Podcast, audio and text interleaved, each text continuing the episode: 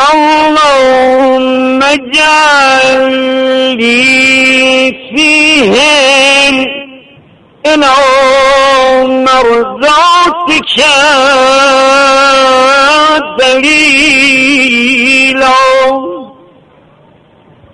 ولا تجعل للشيطان فيهم علي سبيلا واجعل الجنة لي منزلا ومقيلا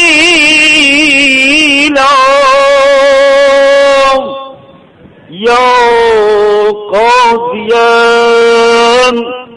حوائج الطالبين.